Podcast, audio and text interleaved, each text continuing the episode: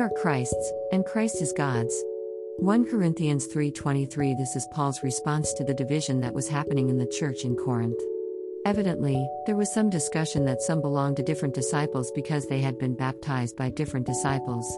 They were placing their alliance on man rather than Christ.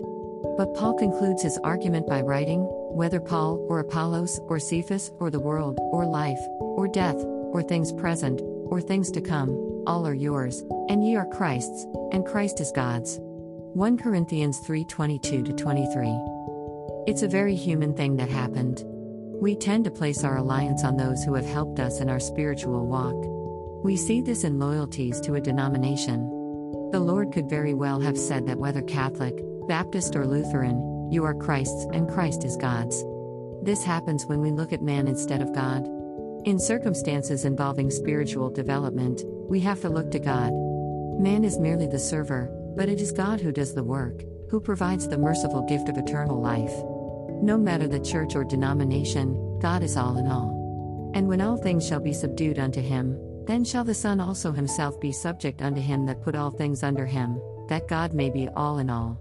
1 Corinthians 15:28. Let's review what we know. For God so loved the world that he gave his only begotten son that whosoever believeth in him should not perish but have everlasting life. John 3:16 It begins with God. God is moved by his love for his creation and their inability to fellowship with him. They are on their way to eternal perdition. But God's love didn't begin with Jesus. Since the creation of man, God so loved the world. But he was betrayed when Adam and Eve turned over the world and mankind to his enemy, Satan. They disobeyed and allowed sin to enter the world. They immediately placed themselves in the kingdom of darkness.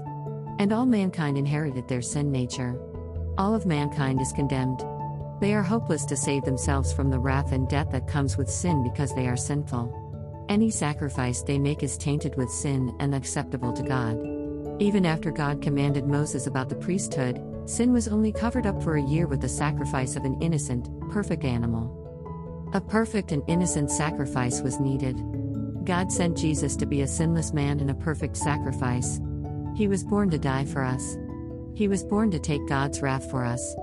He was born to take death for us. We were not even born yet. But God knew us. But God commendeth his love toward us, in that, while we were yet sinners, Christ died for us.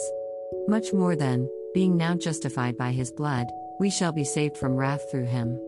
For if, when we were enemies, we were reconciled to God by the death of his Son, much more, being reconciled, we shall be saved by his life.